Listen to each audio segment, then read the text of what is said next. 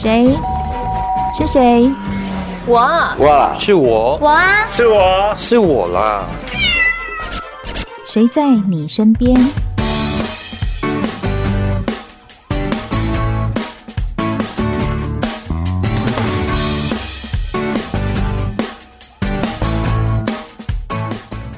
朋友您好，欢迎收听今天的《谁在你身边》，我是梦萍。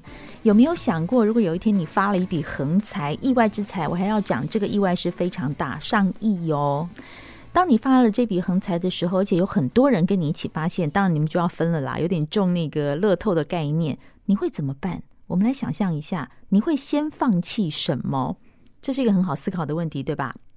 表演工作坊呢，最近有一出新戏叫做《隐藏的宝藏》，赖声川老师的作品。他在这里面讨论了很多很多题目，我先不要剧透。今天我们节目中邀请到剧中的演员，同时也是我们的金钟影后范瑞君，瑞君姐在我们的现场，你好。你好，主持人好，各位听众朋友，大家好，我是范瑞君。是，刚才我们提到这个表坊的新作，您在里面也是有演出，非常的精彩。嗯，但是这个剧我每次要讲赖声川老师的剧，我都觉得好难解释。是的，对，所以瑞君姐跟我们讲一下这个。我前面有个稍微提了一下，是的，有一个发财的概念。嗯，这个如果我们简单说，它是一个什么样的剧情？好，隐藏的宝藏，其实老实说，要一言以蔽之，非常的困难。困难，你知道赖老师的戏，就是他难就难在这，但有趣就有趣在这。嗯，那但是呃，我我想，因为刚才呃梦萍姐也提到了，就是有关于这个发现了，就是很多很多的钱，极多。对，那大家会想要放弃什么？你想的是什么？嗯、啊，那我我我相信所有的。的观众就是你知道，就是突然间就振奋了起来，嗯、就是就是我要放弃什么，感觉好像什么都可以放弃。嗯、相对来讲，这个人好像那个贪婪心就起了。嗯，那其实我觉得赖老师在《隐藏的宝藏》里面，可能想要讲这就是这件事情，就是人到底可以贪婪到什么样的状况？嗯，但世界真的只有贪婪这件事情才有办法往下运作吗？其实不不止。其实赖老师在里面包了一个我觉得更加包容的东西，但那个东西真的是要进剧场才能够感受。嗯、但我们也不需要把它想的这么大。首先，它就是一个疯狂的喜剧。我觉得喜剧这件事情就是一个有趣的现象，就是说你要讲的可能是贪婪或放弃，嗯，但是他用一个喜剧的形式呈现。对，举例，您在戏中演的角色是一个学者，是的，这个学者。他生活上遇到了很多奇怪的事情，没错，因为他在人生的交叉路口，他自己的婚姻出现的状况，然后呢，他可能就是在这个呃，因为他他想要升等嘛，所以他必须要用他升等的东西，他想要有一个就是呈现，所以才会有了这出戏，就是大家会在呃观众所所有的观众会在台上看到的是，我们将要呈现一出戏，嗯，一出古古罗马的一个喜剧，就是这位学者他要去弄一个古罗马喜剧，是的。所以听众朋友、观众朋友会在台上看到学者他要去导一个戏，对。但是这个戏呢，又同时同步的呈现在观众的眼前，没错。而且就是、嗯、呃，赖老师据赖老师的说法，就是说，因为其实他看自己的戏，绝大部分在看正式演出的时候，其实他。不只是呃赖老师导演的视角，那通常也是我们演员的视角。我们通常只能看到非常残破的片段，然后而且都是在侧台。嗯，然后这一次赖老师就觉得说，他很想把这个东西呈现出来，就是。侧台的工作人员同时有多么的繁忙跟忙乱，在处理跟解决问题，然后同时台上又在演出，所以这次观众看到的其实就是赖老师常常的视角，就是我们演出的右舞台啊，对，对，所以所有的观众看到的就是这个视角，所以是一个戏中戏的概念。对，所谓戏中戏就是这位学者啊，生活上遇到非常多学者的瑞君姐，嗯。你要导一个戏，但那个戏是一个古罗马的戏，它、嗯、也同步在台上。对，但是那个侧台的古罗马就是很混乱，大家在那边跑来跑去。对对对，因为大家还有很多的恩怨情仇哦在里面，这样。嗯、我对恩怨情仇就特别的有趣。好，回到您刚刚讲的这个角色，他除了婚姻遇到问题，他还遇到什么问题？好，就是她很想要升等，然后因为她的呃老公也是个学者。但她觉得她老公是个假学者，所以她就更觉得她自己应该要升等，非常的争气这样子。然后她自己就是感情上面出现问题，然后升等出现问题，然后而且呢，她就是非常的辛苦，因为她的那个论文很可能还不是她自己发现的，抄别人的吗？嗯，哎呦，不好说，不好说，不好说，呃，所以就是呃，就是不管是事业上面、能力上面，或者是情感上面，他都是在一个崩溃的状态当中。所以这出戏非常有趣，这跟一般大家看到的那个喜剧会不一样。但是我觉得那个不一样，对表坊来，呃，尤其是老表坊的那个观众来说，他应该会找到一种熟悉感。嗯，就是呃，这出戏就是表演的能量，还有戏剧的能量，它其实都是非常高的。嗯，然后可是对我来讲，我觉得反而是找回到一种就是我们学生时代啊，或者是最早期跟赖老师合作的一种表演能量的熟悉感。我觉得这句话听起来就是一个很爆发感呢。对，因为日君姐会讲这种能量感，嗯，戏剧感，我就会想象到说，每次我们在看表坊的舞台剧的时候，会发现那演员在台上的那个能量很足，他是那种演员讲一句话，他是冲到我的脑海里，或者是冲到我面前那一种感觉。没错，而且他就是喜剧节奏，我觉得是非常属于赖老师的一种喜剧节奏。嗯，对，所以。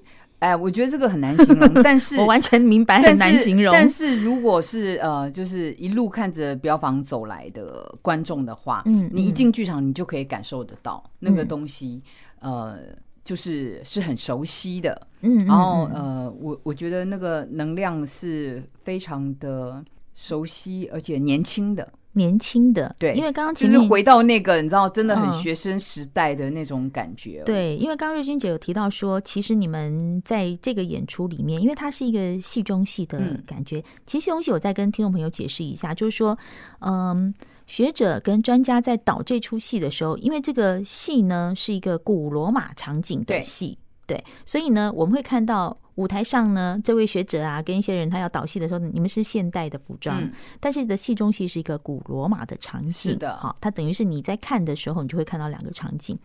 但是这个古罗马场景，我们为什么一直提到说好几亿呀、啊、发财呀、啊？哈、嗯，其实是因为你们在做的时候就发现，这个古罗马场景里面有一桶。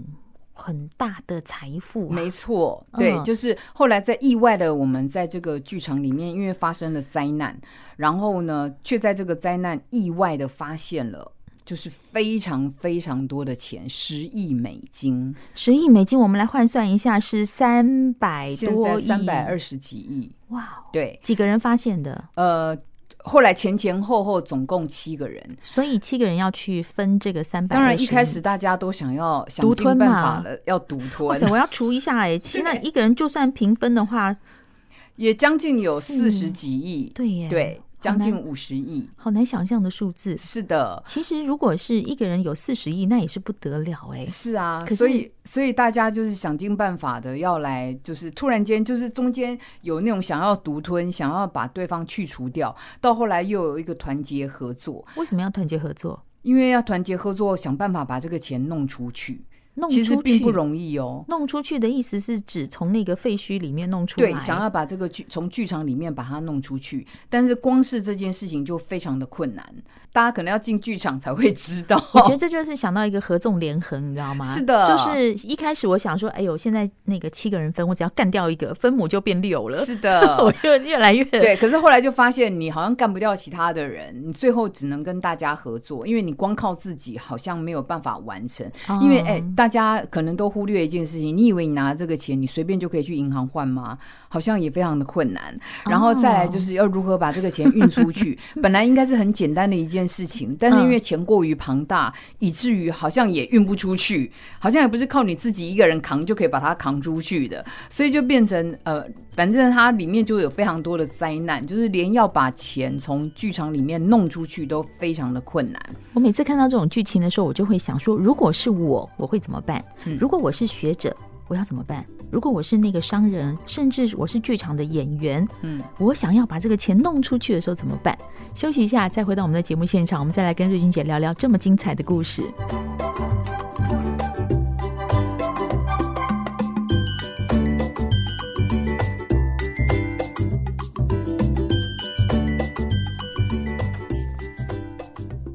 刚才休息的中间，你有想到吗？如果你是剧场内的任何一个人，当你跟其他的六位朋友，一共七个人发现了这笔财富，你要怎么办？你第一个想法是先干掉他，嗯，还是你要跟大家一起合作去把这个钱弄出来？我觉得很多人可能可能了哈。第一个想法应该是。分母先减少，当然，然后再再想说后面一步怎么办。嗯，所以这会有一个内心戏的小剧场喽。嗯，这个我们在看表演的时候会发现谁谁谁的小剧场。对，每个人都不一样。像比如说我这个角色，嗯呃是这个样子。然后另外还有一个就是呃呃宋少卿演的角色，他是一个开发商。嗯，就这个演出其实是他赞助的。那他为什么要赞助呢？就是现在有很多人他不见得懂文化，不见得懂艺术，但他想借由这个。方法来做一些宣传，嗯，好，然后那对我们就是艺文团体来讲，也会觉得说啊，起码有金钱的补助，我们才能够做呈现嘛。那但是其实这个开发商他是一个吹牛的开发商，其实他已经快要倒闭了。哦，所以当他发现这笔钱的时候，他也非常的想要绝处逢生。对，对他来讲是一种绝处逢生，嗯，因为他才有办法可以开发更多的场地，才有办法盖出他理想的建筑。所以就是每个人的立场不同，然后馆长也很有趣。他当馆长十五年，其实他早就一直好像知道这个小秘密，所以他十五年来一直在剧场想要找这笔钱，可是一直没有找到。而这个剧场呢，可能在隔天就要被关闭了。哦。对，然后结果却在被关闭的前一天让他发现了这笔钱，然后当然里面还有一些就是呃，我觉得也现在很难解释，就是说其实到最后他整个都是一出戏，嗯，是一个在很多年前被定下的一个沉浸式的荒谬剧啦，嗯，所以其实它环环相扣，非常的复杂。嗯，你以为它只是一个呃古罗马喜剧，但它又跳出来，它是一个。一群人在演古罗马喜剧，然后再跳出来。其实我们都活在历史当中的某个设定里面。其实我们每个人都是这个剧里面被设定好的一部分。嗯，所以它是一层一层跳开来的。那我觉得这就是赖老师很厉害的地方。然后它同时涵盖的东西很多，除了除了讲人性的贪婪，然后呃，其实里面有世界观，嗯，然后再来就是有就是有关于剧场这件事情，嗯，就是也因为这几年其实剧场非常的蓬勃，就有各式各样的演出形式。然后赖老师其实也在里面，哎，就是玩了一下他的看法。嗯，所以其实很有趣，但这个真的层层叠叠，难以言说。对你，你需要进剧场才会 才会感受得到。然后它某个程度又像那个歌剧魅影。对你刚才形容的时候，我真心觉得就有点那种感觉。对，就是剧场里面是不是有某种精神留在那个地方，或者是灵魂？对，所以所以那个东西可能你要进剧场来感受一下才会知道。嗯对，而剧而剧场想要说的是什么呢？戏想要说的是什么呢？嗯，对，这就是剧场迷人的地方。因为当你在看一个画面，或者是甚至演员走位，他们一个神情的时候，我都会想很久，是这样吗？他跟我想的是一样的吗？他那时候表达出来的东西。跟我是不是心灵相通？嗯，我或许就体会到他的那种感觉。嗯，这是我觉得剧场非常非常迷人的地方。对，对，因为他讲的东西可以就是呃更复杂一点点，因为它毕竟比较我们讲穿了，它小众媒体，这是它的缺点，但这也绝对是它的优点。而且你知道，看完的人走出来分享的东西都不会一样。对，对，这就是有趣的地方。是，我就会看到不同的视角。嗯，但是这是我们从观众的角度去看。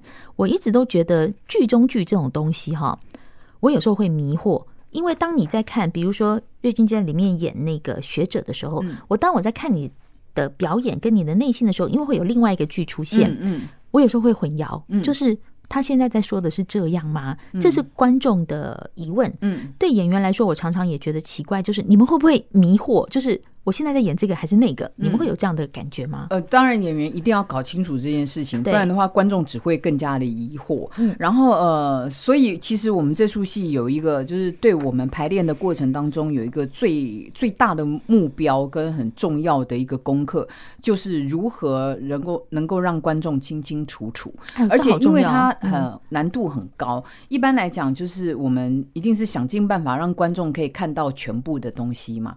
可是因为赖老师这回选了一个侧台的方向。可是侧台就会有异幕这件事情，异幕？对，一般观众可能会没有注意到，异幕就是呃，我们看镜框舞台，它会有个边边，对。可是我们会有一个异幕，就是黑色的异幕，哦，那个东西是演员的进出场，会遮住后台，对。然后那个东西就是呃观呃你。观众看到演员从异幕走出来，就是进入你看到的世界。对，他只要离开了，走进后台，你就看不到他。所以那个东西是一直存在的。可是当变成侧舞台的时候，它就会变成就是光亮亮的两个异幕，它就必须要在观众的眼前，而那都是非常容易遮住视角的。对，所以我们光是在排练当中要去习惯这件事情，就是说它又存在，然后我们又要让观众实际上就是真的看得到我们，所以我们在表演上面同时要服务假的观众，就是因为我们舞台打侧了嘛，嗯，舞台上的演员演出的时候会有一群假观众，哦，我们同时又要服务真正进剧场的观众，是看得到我们的表演的。所以这个在表演上面，其实现在有的时候演员还会在那边转来转去，我们互相彼此都会拉来拉去，说这里啦，你这样子整个遮住我了，真正的观众看不到我，因为我们会有一种很本能的想要去面对那个演出的那个观众，嗯，那个假观众这样子，因为那才是真正的舞台面向。可是事实上，观众已经被改方向了嘛，对，所以我们就是演员常常在台上这边转来转去，互相拉来拉去的，所以，所以这个是。呃，很高难度的赖老师其实是给自己找了一个麻烦，对。嗯、可是当然，我觉得对我们表演者来讲，我觉得是非常有趣的。我用想的就觉得很有趣，但是我又觉得好危险，就是一旦位置走错了，那就被大家都大家都乱了，对不对？对对对，就很容易被。遮住，而且舞台剧是又不能重来的，又不能 NG 的，的，是，所以就会花很大量的时间排戏啊。哇，对，所以就还蛮有趣的啦。嗯、我觉得就是可能观众可以进来看看，就是那个我们一般演员看到的角度，然后从因为有的时候就是这样子，就是跟那个瞎子摸象一样，嗯，就是当你换了个角度来看，哎，好像剧场这件事情，然后看戏这件事情，它就会有。全新的感受跟乐趣，舞台剧就是这样啊，对，就是好玩在这边啊，就是每一次看就会觉得说，布景走位，每一个人的样子，嗯，你会跟以前看到的其实并没有什么的连贯感，嗯，就是大家都有不同的特色，嗯，然后演出的方式也不一样，特别是这一次讲到那个侧翼，光是瑞君在形容那个样子，我就在想，嗯，对耶，那个旁边我们本来我不知道你们演员会不会有一种被窥视感。嗯，就是你们本来在那边是安全的，对，在那边干嘛干嘛挖鼻子啊，什么都没有人看得到。对，现在就是你就算站在那边，嗯，你也知道你是在台上了。对，是这种感觉。是是，然后而且那个旁侧台的戏。比台上还要复杂，好大的挑战，对，情绪各方面都都更加的复杂，所以很有趣啦。我相信我们这样讲，听众朋友有时候可能会觉得，哎，走到哪里了？我们在聊什么？因为这就是赖声川老师的作品，我们每次都很难用几句话来描述它，但是这也是好玩跟有趣的地方。如果今天我要跟听众朋友说，你为什么要去看这个戏的时候，瑞君你会怎么说？嗯，我我觉得先用一种很放轻松的方法，它就是一个疯狂喜剧。嗯、然后，呃，因为它演出的时间，我觉得是非常适合节庆的。它刚好是在十二月的最后两周啊，一周就是圣诞节那一周，跨年，还有一个是跨年那一周。它就是一个呃疯狂热闹、能量高、喜庆的一个戏。然后进来以后，我们在各自的去深思，对我们来讲很重要的就是。金钱、贪婪、爱情、啊、事业，然后到底什么东西对你来讲是重要的？还是理想？还是对剧场艺术的理想？这都包含在里面了。嗯，然后最后再宏观、宏观的用历史的观点来看一看，就是说，呃，拉回到了一九四九年那个时代，然后你再看看你现在所处的这个时代，呃。所以就是你刚刚讲的世界观，对，所以你刚刚讲又又不一样。一九四九年，大家都知道它，呃，对我们来讲绝对是一个非常动荡的时代。然后他又让你在现代的这些呃那么热闹荒谬的过程当中，又把你拉回那个时代。那那个时代人们的理想是什么？嗯，而你现在剩下什么？对，所以当我们进去看到这个疯狂喜剧的时候，你可能会狂笑，笑得很高兴。但出来的时候，你再慢慢去想那些细节的时候，你又觉得，对耶，我的人生追求到底是什么？嗯，当有一个三百二十亿放在我面前的时候，我可能会怎么样？对，人都会扭曲变形哦。对呀，很有趣哦。嗯，所以呢，刚刚特别提到哈，这个嗯。隐藏的宝藏是从十二月二十二号到三十一号，是在台北表演艺术中心演出。嗯，那真的是很适合岁末年终的时候，大家去把那些今年不愉快的事情把它丢丢掉。对，然后用一个比较快乐的心情去迎接明年。在这个时候，你在迎接的时候还可以思考说，在我的人生里面到底什么是重要的？对，我可以舍弃什么，或者我可以留下什么？嗯，我觉得这就是一个剧场很有趣跟很令人期待的地方。对，而且这也是赖老师这回带回来就是全新的一个创作。嗯，哎，所以我觉得呃。敬邀所有的观众朋友进来看看，就是隐藏的宝藏。对，这个宝藏到底是什么呢？进剧场就知道了。今天很谢谢范瑞军来到我们节目现场，介绍这一出非常精彩的作品。谢谢您，谢谢，谢谢您收听今天的《谁在你身边》，我是梦萍，我们下次见喽。